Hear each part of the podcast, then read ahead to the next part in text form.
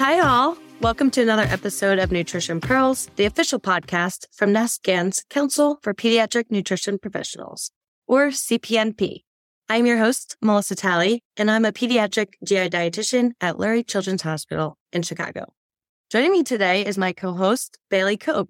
Hi, Bailey. How are you today? Hey, Melissa. I'm doing great. Now that we're on our third episode, our listeners learned a little bit about me, Jen, and Megan, and I'm sure our listeners are very eager to learn about you. Our last, but certainly not least, co-host to introduce. Can you share a little bit about yourself to our listeners? Thanks, Melissa. Sure. I am a registered dietitian and board-certified specialist in pediatric nutrition in my private practice, Atlanta Pediatric Nutrition, as well as in outpatient pediatric GI at GI Care for Kids here in Atlanta, Georgia. I've practiced in the field of pediatric nutrition for 20 years, 17 of which are in outpatient pediatric GI, and I also have a son with celiac disease. Wow, that is so great to have experience both in private practice and the larger hospital outpatient setting, and in your personal life with your son. I'm sure you see a wide variety of GI diseases in your 20 years. Would you say you have a favorite area of GI? I really enjoy it all, but if I had to choose my favorite, then it would be a tie between working with a variety of allergic diseases as well as managing enteral nutrition. I love complicated cases that keep me on my toes. Right.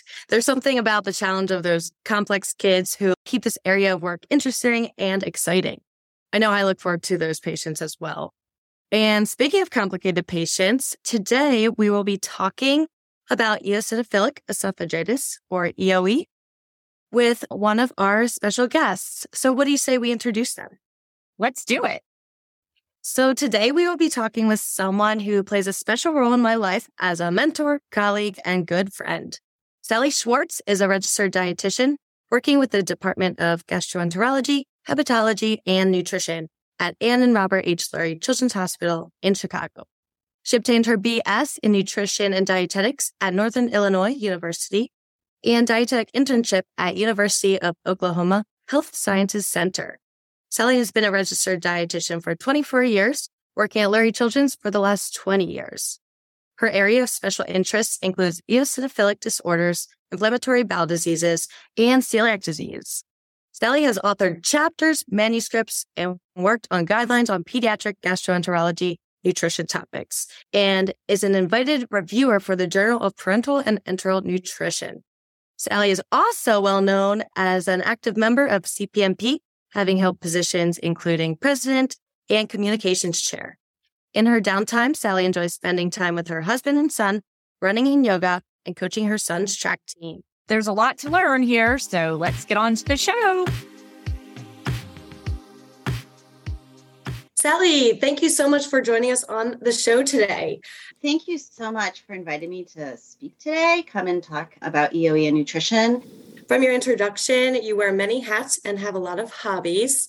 You are now coaching your son's track team? Yes, I am. It's my first year coaching, and just to give you an idea, last Sunday, the meet was canceled because it was freezing and there was snow and rain. And this Sunday, it's going to be 80 degrees.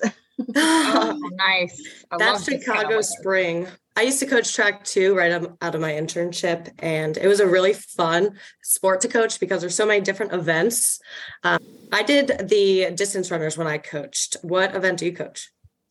I'm primarily coaching long jump, and I've watched a lot of YouTube videos, and I've gotten a lot of tips from my husband.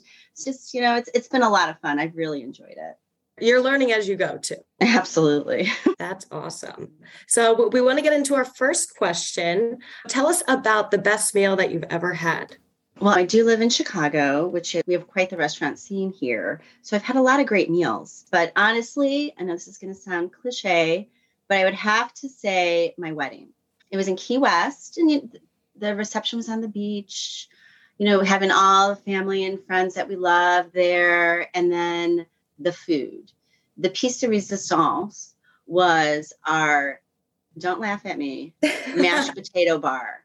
mashed potato. Ooh, yum. It wasn't your typical mashed potato bar with toppings like bacon bits and sour cream or cheese, which I love, but it had a creamy seafood Newburg and a chicken masala as toppings.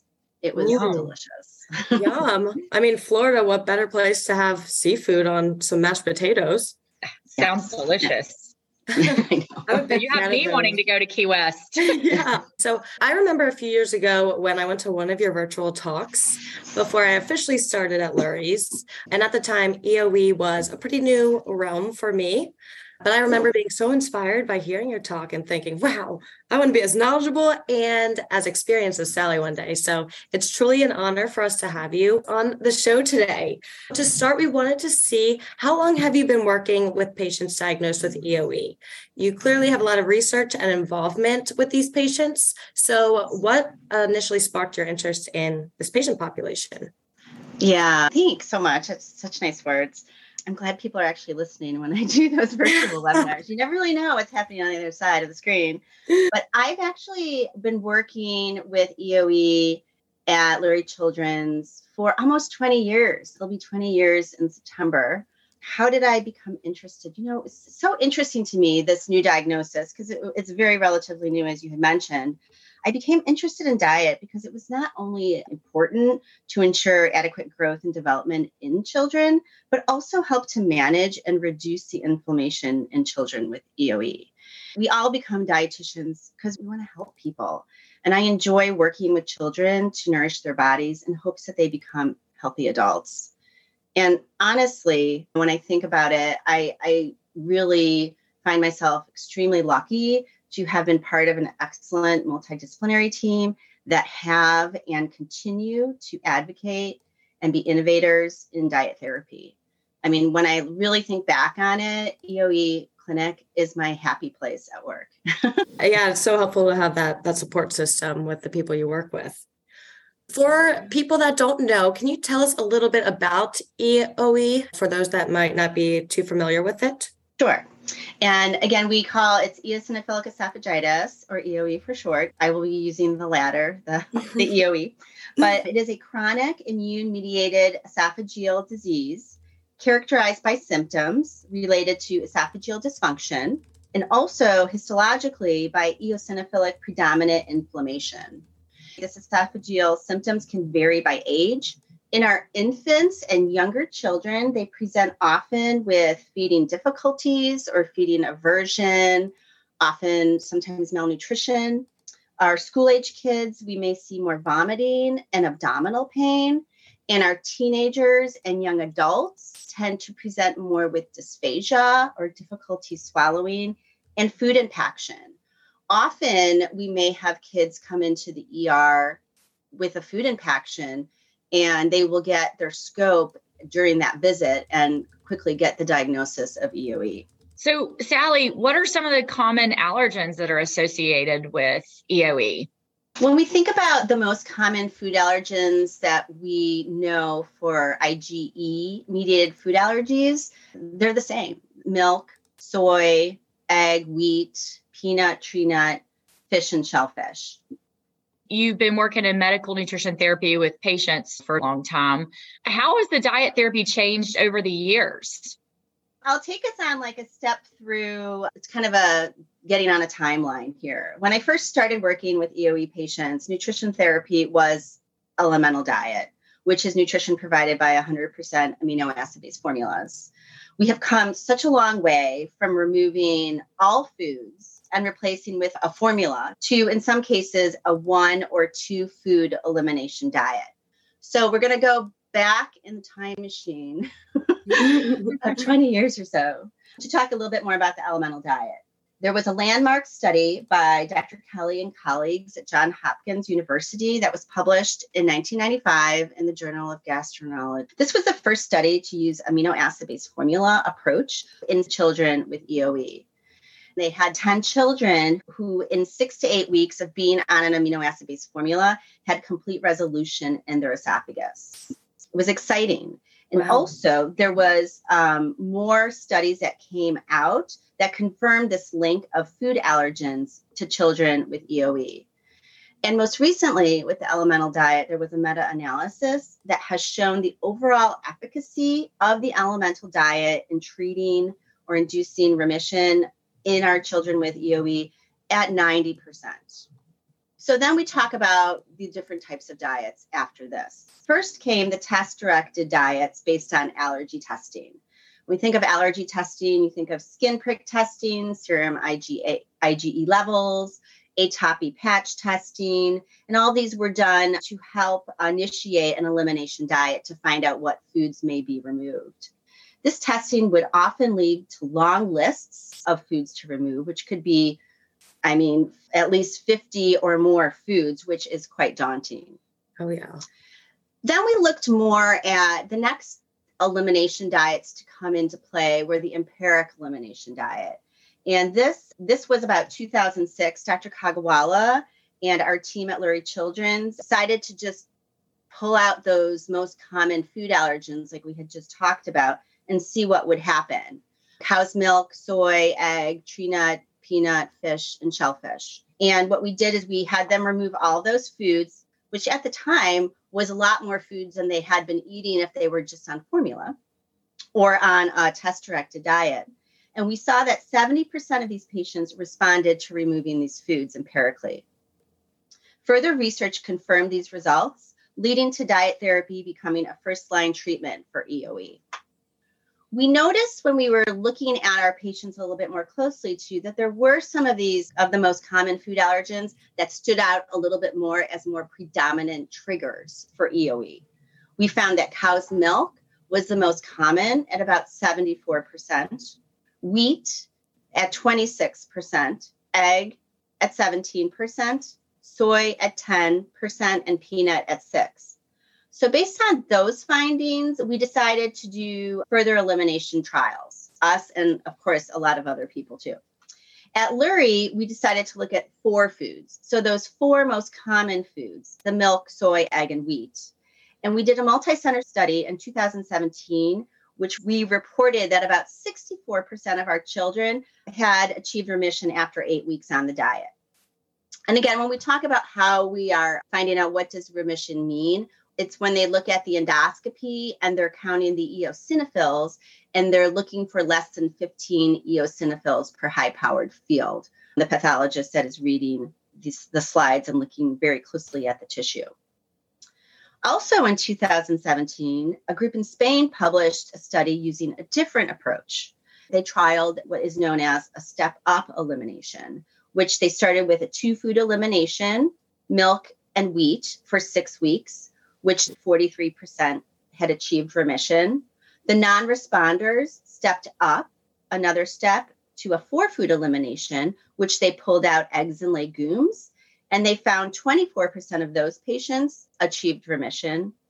And finally, for the non-responders of the 4-food, there was another step up to that 6-food elimination diet, adding the peanuts, tree nuts, fish, and shellfish, in which 30% of patients achieved remission. And finally, the last diet is the single-food elimination diet. Milk, as we have talked about already, is the most common food trigger identified in children. At Lurie's, we looked at a single or a 1-food elimination diet. In 2022, last year, we published our data from a prospective study of about 41 children in which 51% showed histologic remission. So there's been a lot that's happened in the last 20 or so years on diet. Yeah. And I think it's important to highlight the diagnostic criteria that you mentioned, Sally, that it's 15 eosinophils per high power field, because in our experience, our pathologists are really good about counting the eosinophils now, but it wasn't always that way. And in order to tell whether or not a treatment is working, you have to be able to look at the eosinophil count and see if it's going down and if it's below that threshold or if it's gone up or, whatever. So I think it's important, that our listeners understand how important that is. Absolutely. The gold standard right now is the endoscopy or EGD, in which the doctors actually take that scope and look for signs of inflammation and take those biopsies where they can look, the pathologist will look at the tissue and be able to count those EOs. And yes, I agree wholeheartedly with you, Bailey. And back in the day, you may find endoscopy results that would just say some or several, and there weren't counts there, which was really frustrating. So they have come a long way. There's also what's known as an EREFS score, which helps to evaluate the severity of EoE. It's actually an acronym that stands for 5 features when they look inside what they might see: edema, rings, exudate, burrowing, and strictures. But this cannot be used as a diagnostic tool. It will not give us a diagnosis of EoE, but it may show the physicians how severe the inflammation is.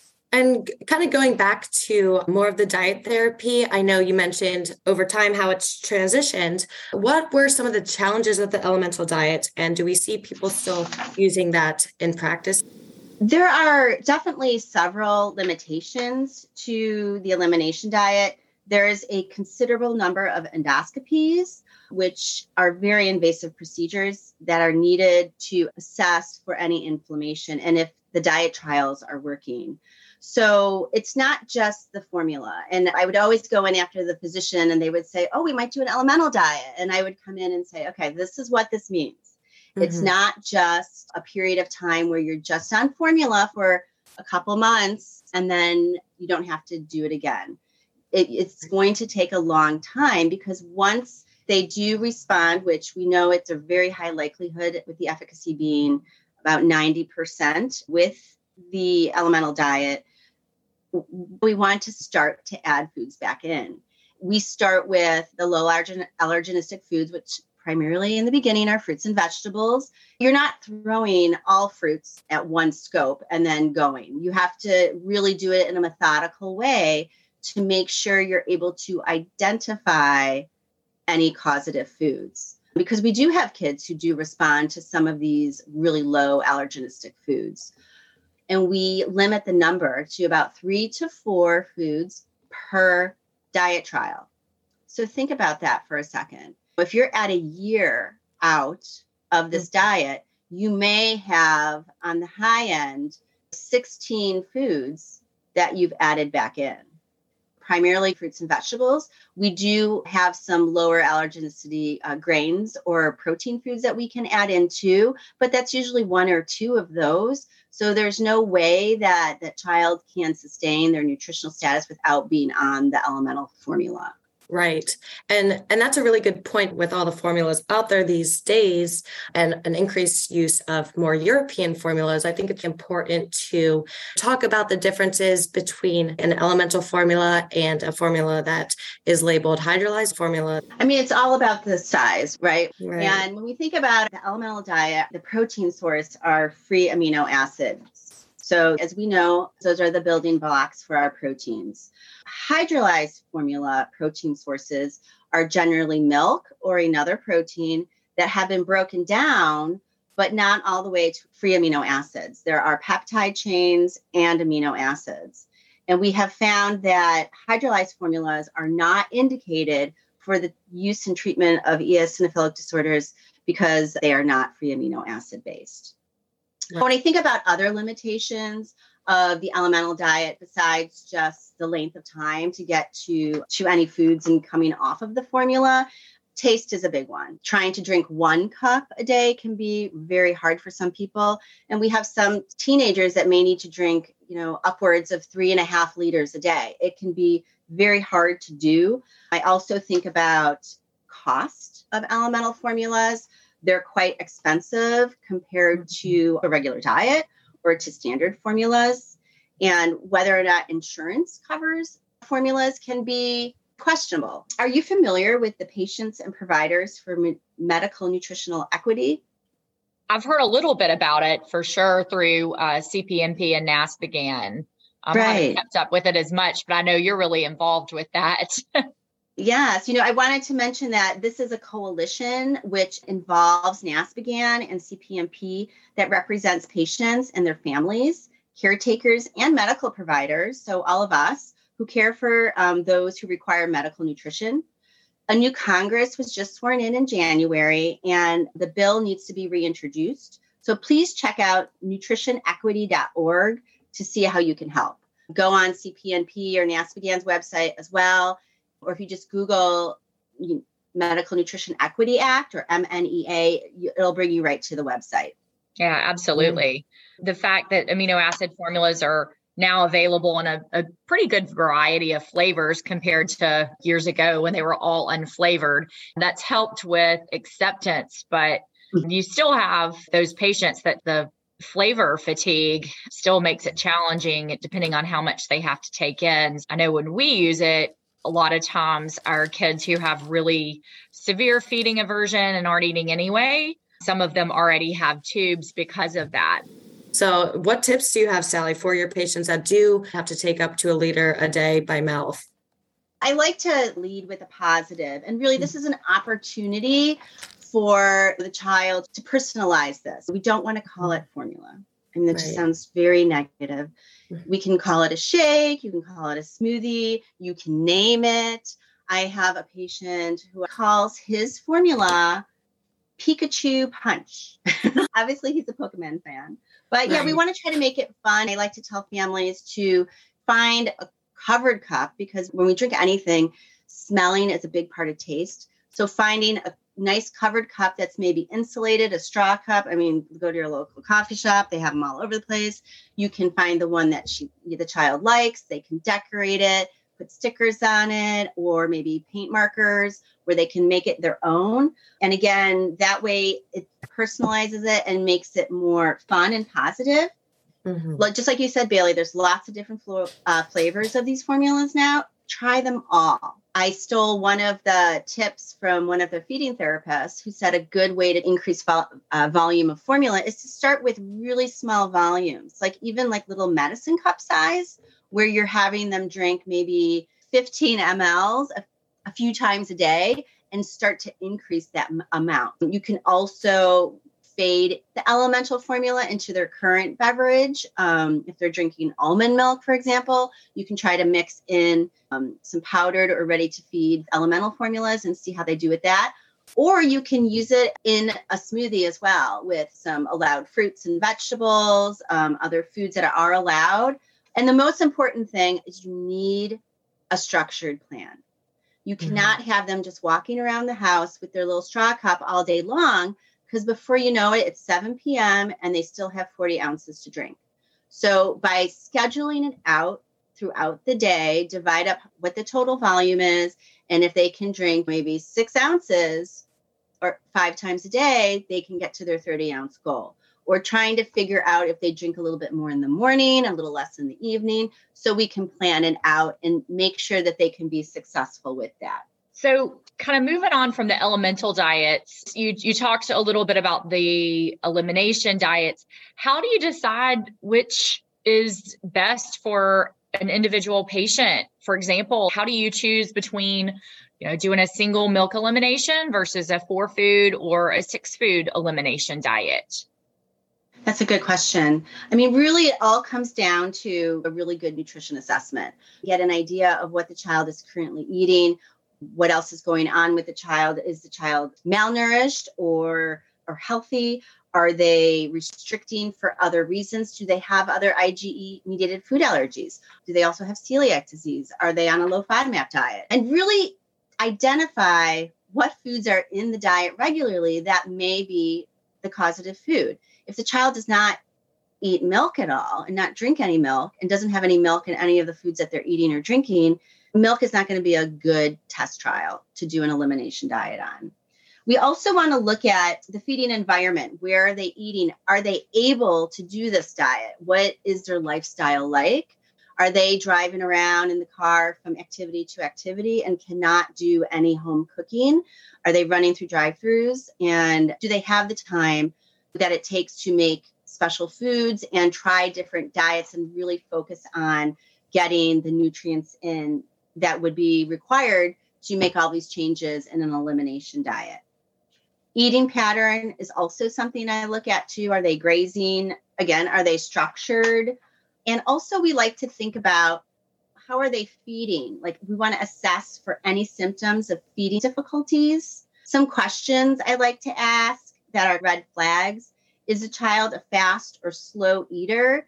Do you have a kiddo that's not able to finish their lunch at school, that's coming home with a full bag of food because they are slow and methodical about chewing their food and drinking between bites to ensure that the food goes down? Are they preferring one type of food over another, like they prefer softer foods and liquids or purees to something a little bit more structured or chewy, like a piece of meat or something crunchy? Are they gagging or choking? Are they having food impaction with eating? And looking at that big picture of all the different things that are going on too. What's their medical history, their labs, their meds? This all does play a part into what therapy we might try for these kids. And again, motivation. The parents are all gung-ho about it, but if the child is not even paying attention to you, not making eye contact, and they seem very upset about it, they are probably not going to be a good candidate for diet therapy. We have found some patterns in our research on single food and four food elimination diets that may help predict response to therapies. We found that a milk-free diet is noted to be more successful in older children without anaphylaxis or IgE-mediated food allergies. Our four food elimination diets, we've identified females and asthma as predictors of a successful response to four food. And families that have a history of IgE-mediated allergies were predictors of poorer responses. But really, when we think about it, our goal is to treat with the least restricted diet that we can for each individual patient, often starting with 1 to 2 foods versus 4 to 6. With the family knowing that inflammation does not improve, we may need to restrict more. And of course, like you had mentioned, Bailey, if we have a kiddo, which I've had a run of these in the last few weeks, of young toddler age kids with severe food aversion, multiple food allergies that we've gone straight to elemental diet with. So each diet does fit in. You just want to make sure that you educate them so they understand what the diet entails. Interesting. You talked a little about some of the data that supports who's going to do better on which diet. Can you talk a little bit more about the age of the patient? I know you had a recent abstract and whether or not that seemed to matter. Yeah, I think a lot of that information, that those little patterns that we saw, are quite anecdotal, but I wanted to really dig in and see what was happening. Does age matter in treatment response with elimination diet therapies for our kids with EoE? And so I did a retrospective study looking at our kids that were on exclusively empiric elimination diets. We looked at 6 food, 4 food, and 1 food. We had 114 patients who were treated, and the median age was 7. Of course, 75% of our patients were male, which goes with what we usually find in our EoE population. 46% were treated with a milk-free diet, and 54% were treated with a multiple food elimination diet, so either 6 food or 4 food. Over half had an atopic history, with IgE-mediated food allergy being present in about 42% of our patients. What we found was, which was actually kind of surprising to me, is that pediatric patients of all ages respond to diet treatment for EoE. The patient age at initiation of the diet therapy did not predict histology response in pediatric patients. And our findings suggest that elimination diet therapy can be effective treatment for EoE regardless of age. But I think, again, we had 114 patients. I think more research still needs to be done in larger sample sizes. And also more research should be done looking for more of these predictors for success for diet therapies in EoE. I think that's great. Earlier, you talked a little bit about the step up and step down approach when we were talking about the history of the diet. Can you explain this a little bit more for our listeners, the difference between step up versus the step down approach? Sure. Step down is like the classic, right? The classic 4 food or 6 food elimination diet, which involves removing either 4 or 6 of those most common food allergens empirically. So the first diet is you remove all of them, and then the doctor would perform an endoscopy to assess for remission. The remission, again, is defined as the histology being less than 15 EOs per high-powered field. So if these children are treated, their EOs look good, they're under 15, they're feeling good, everything's good, we start one food back at a time. So again, it's one single food and then a repeat endoscopy to monitor for inflammation. And once we get through that whole line of foods, of course, if the child has an IgE-mediated allergy, we do not test those foods. They keep those out of their diet. But if remission is not achieved, we assess for accidental exposure. As we know, adherence can be difficult in any type of diet therapy, whether even an elimination diet can be even harder when it's sustained for a long period of time. So we work with families to ensure strict removal of antigens, or we discuss another treatment, maybe the elemental diet or possibly medical therapy. The step-up diet is the opposite. So we remove the two most common EoE food triggers and are stepping up to more restricted diets if they don't respond. So step one would be removing the most common foods, milk and wheat, followed by that endoscopy to assess for remission. If everything looks good, then we can introduce those foods back in to test to see which food is the causative food, followed by the endoscopy to assess treatment. If the child does not respond to this two-food elimination, then we step up to the four-food elimination. Again, the four-food elimination is we add the egg and the soy along with the milk and the wheat. The repeat endoscopy happens.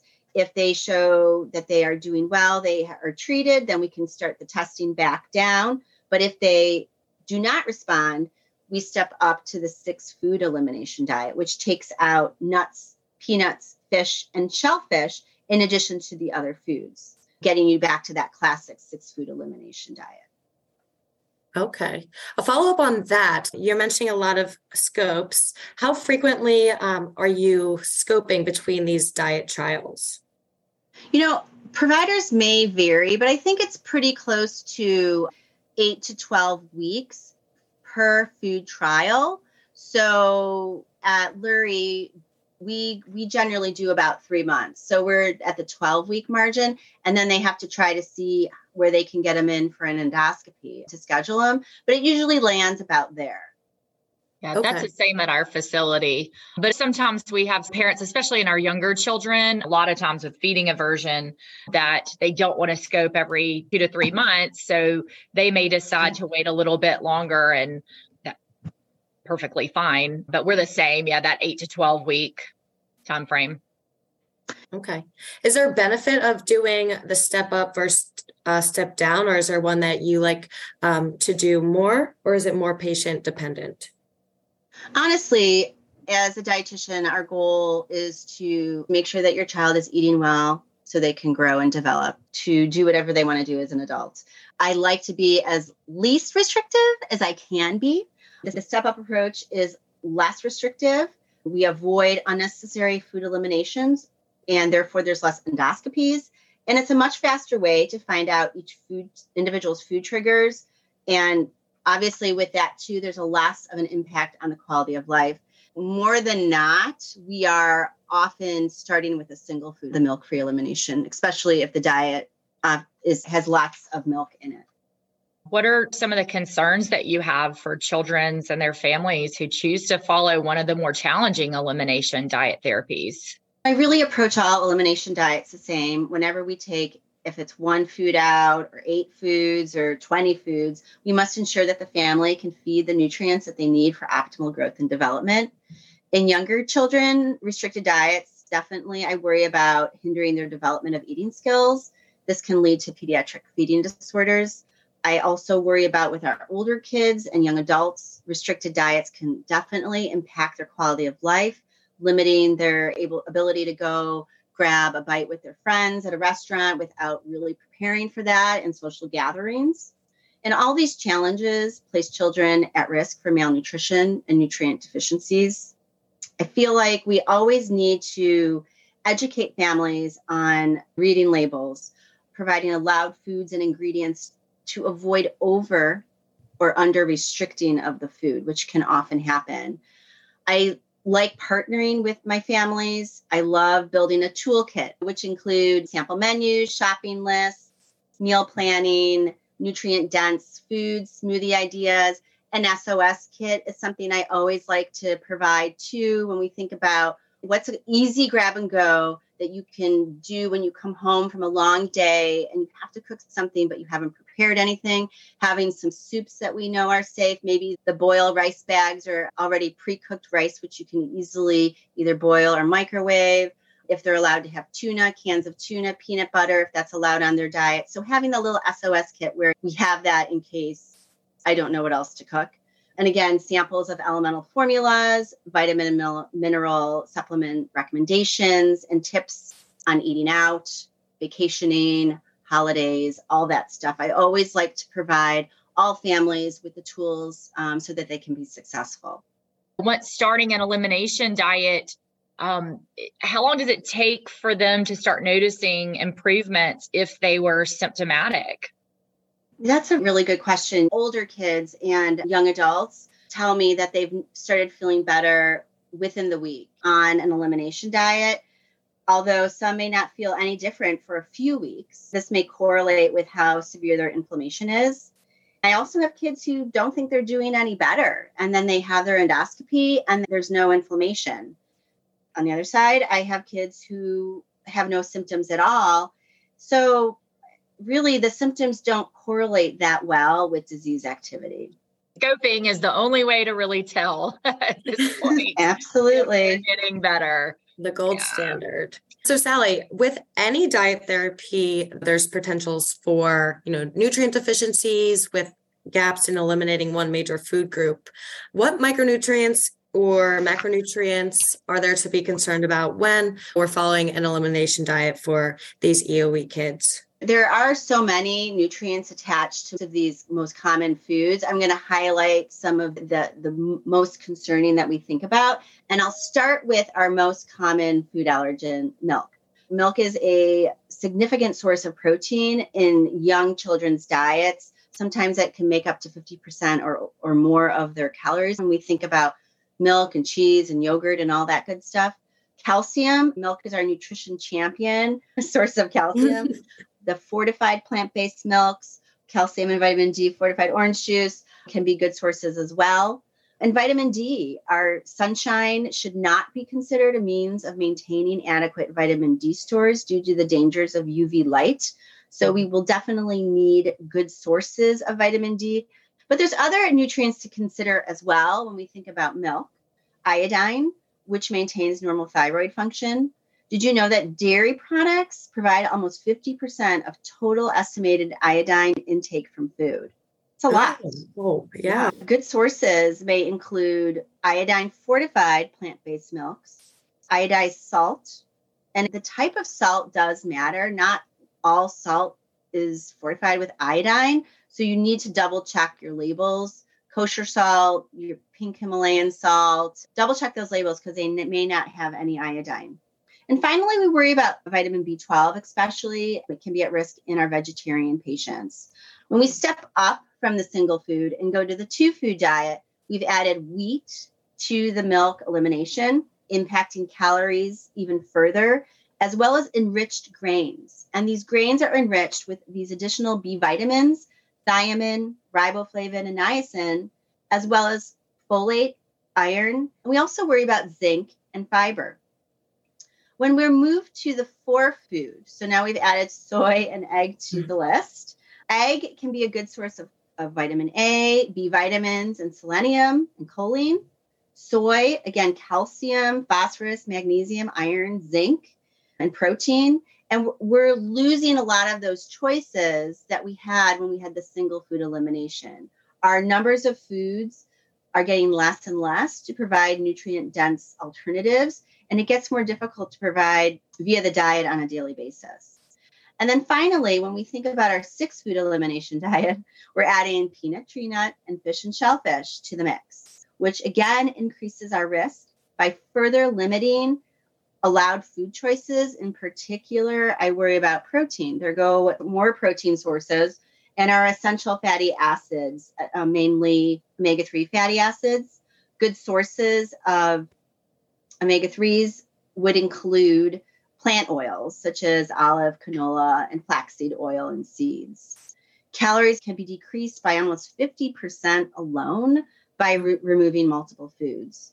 So families must be educated on how to make up those lost nutrients with suitable replacements, which may include elemental formulas, vitamin and mineral supplementation, and often trying unfamiliar nutrient-dense foods.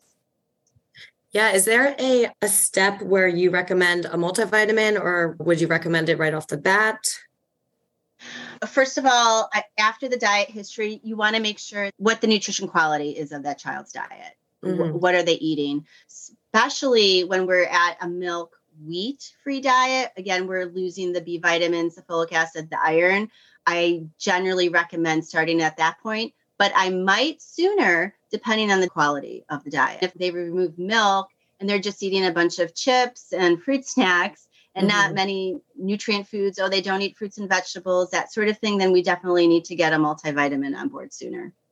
So it goes back to getting that full nutrition assessment.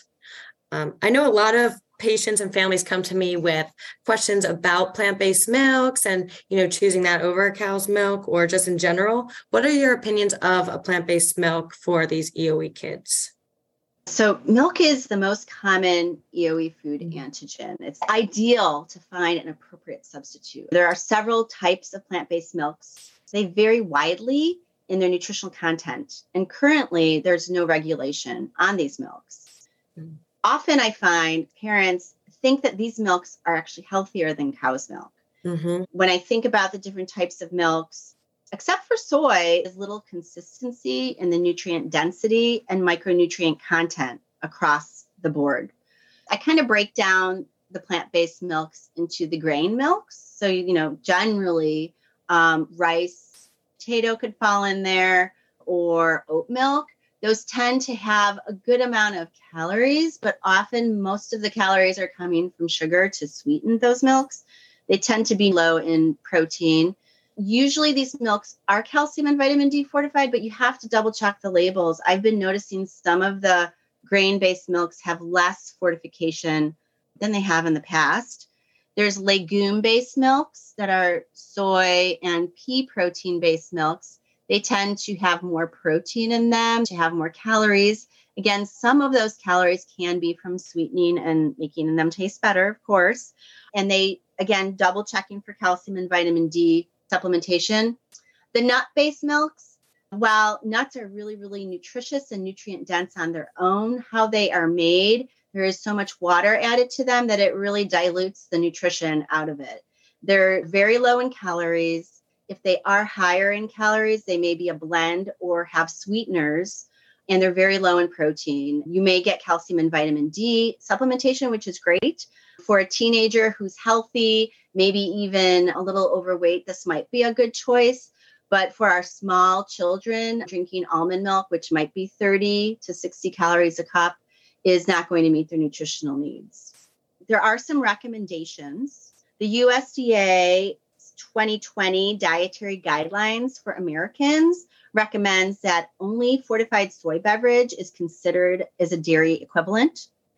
In 2020, NASPGHAN published a position paper on plant-based milks, which their guidance was consistent with ESPGHAN, which is our European NASPGHAN sister or brother, and DRACMA, which is the World Allergy Organization's diagnosis and rationale for action against cow milk allergy. So all of them have the similar guidelines, which they recommend in young children, the use of hypoallergenic formulas or soy formula, or possibly soy, pea protein, or oat milk with a well-balanced diet monitored by a dietitian. Our older children, again, a carefully planned diet from plant and animal sources may include nutritional supplementation and that dietitian assessment of ensuring that they are getting a good quality diet overall. There's a hot button topic of mine right now that Melissa, I know I've talked to you about before, is the FDA's labeling of plant-based milk alternatives. I recently got a ding on my email about a week ago, and the FDA has reopened their comment period for guidelines on labeling of plant-based milks until July 31st of 2023. Right now, the FDA is recommending that plant-based milk alternative products labeled with the term milk in their names, such as soy milk or almond milk, and have a nutrient composition that is different from milk, including a voluntary nutrient statement that conveys how the product compares with milk based on the USDA's nutrient criteria, like protein, calcium, vitamin D.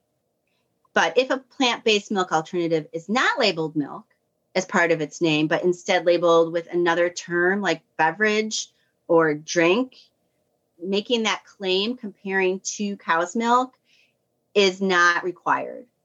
These statements will help consumers make informed dietary choices when it comes to understanding certain nutritional differences between plant-based products and those that are labeled milk in their names and cow's milk. If you're interested, please go to the FDA's website to have a voice in this conversation. Again, we have till July 31st.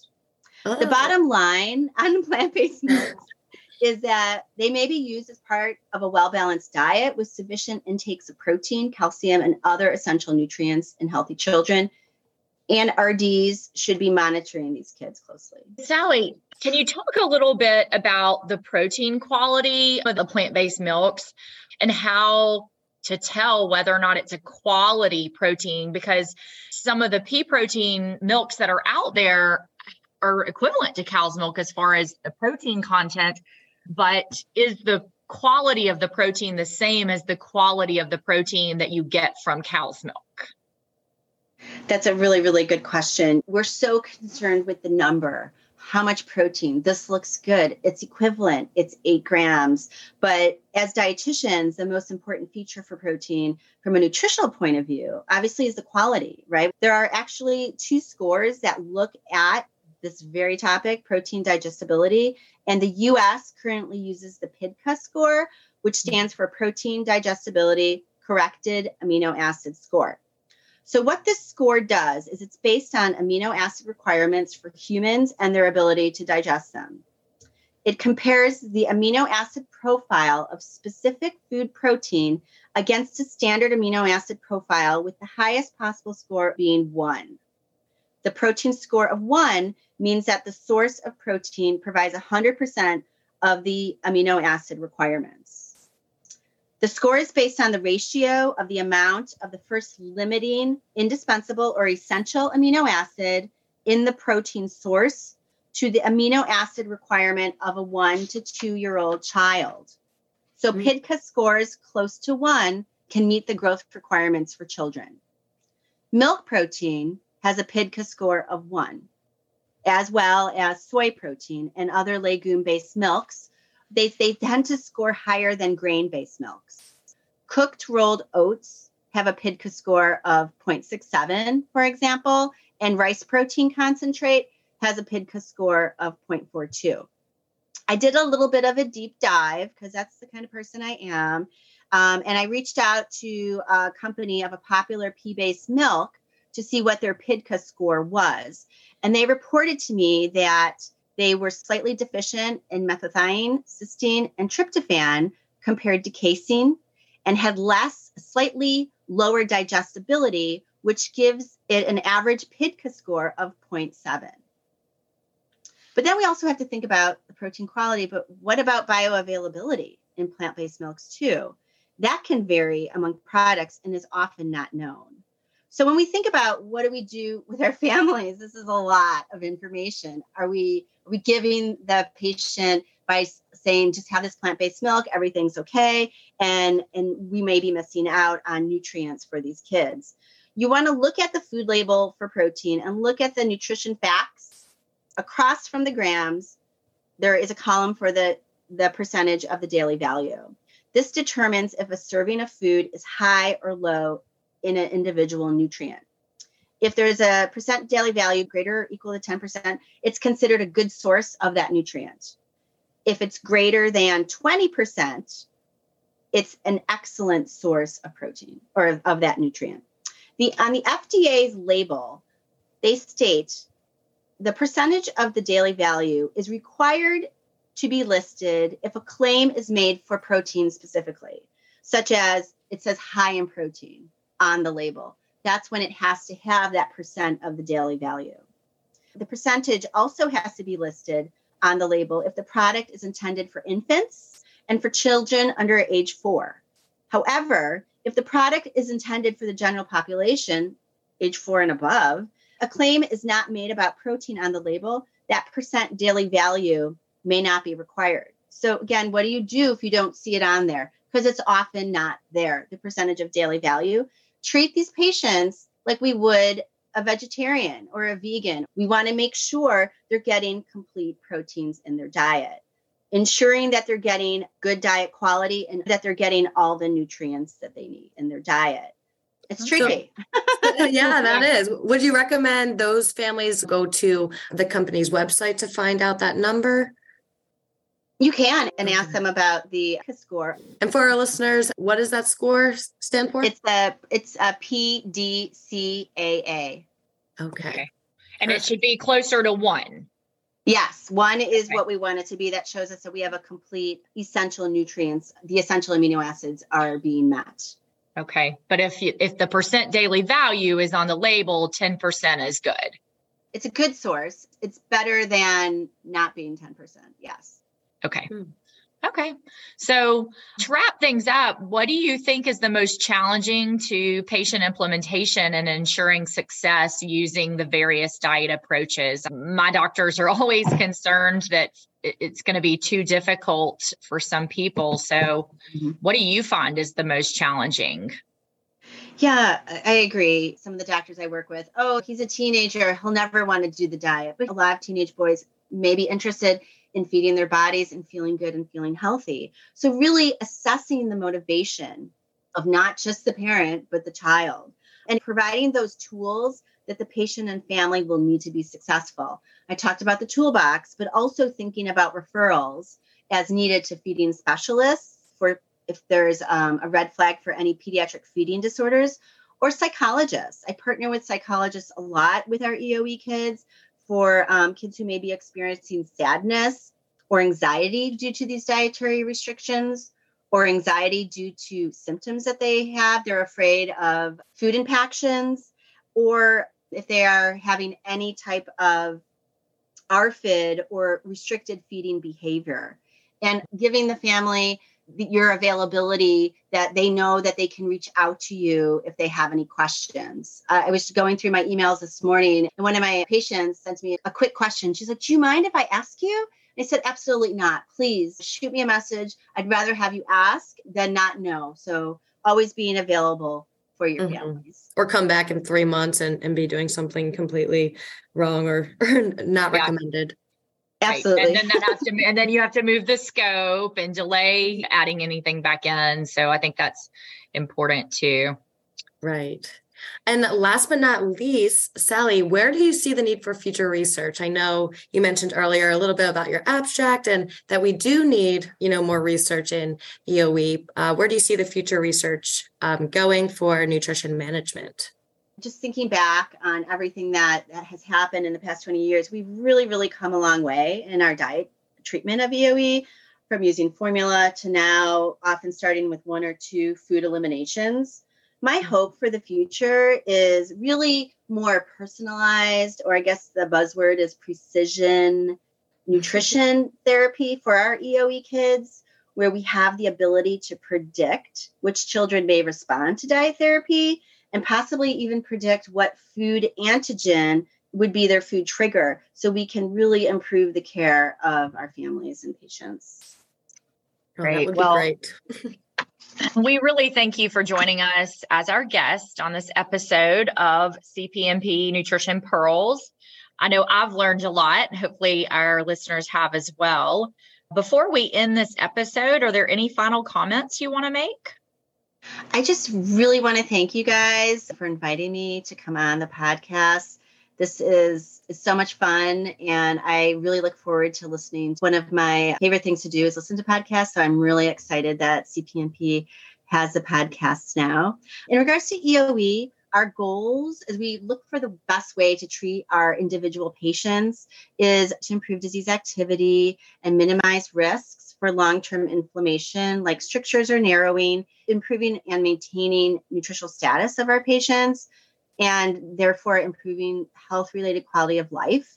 We have a lot of different diets that we can use to manage our patients. We must keep in mind the full picture and work with families to choose the most feasible option for treating that child. Thank you so much for spending this time with us, Sally. We're so glad that we had the chance to interview you for this special episode and our first clinical episode for Nutrition Pearls. That was such an educational episode. I know I learned a lot, and Sally was the perfect speaker on this topic. Yeah, she was great. 3 takeaways from talking with Sally would be, number one, that EOE treatment has come a long way over the past 20 years. It's not nearly as restrictive as it used to be, and there may be areas where elemental diet is useful, but overall, we've gotten away from those more restrictive diets.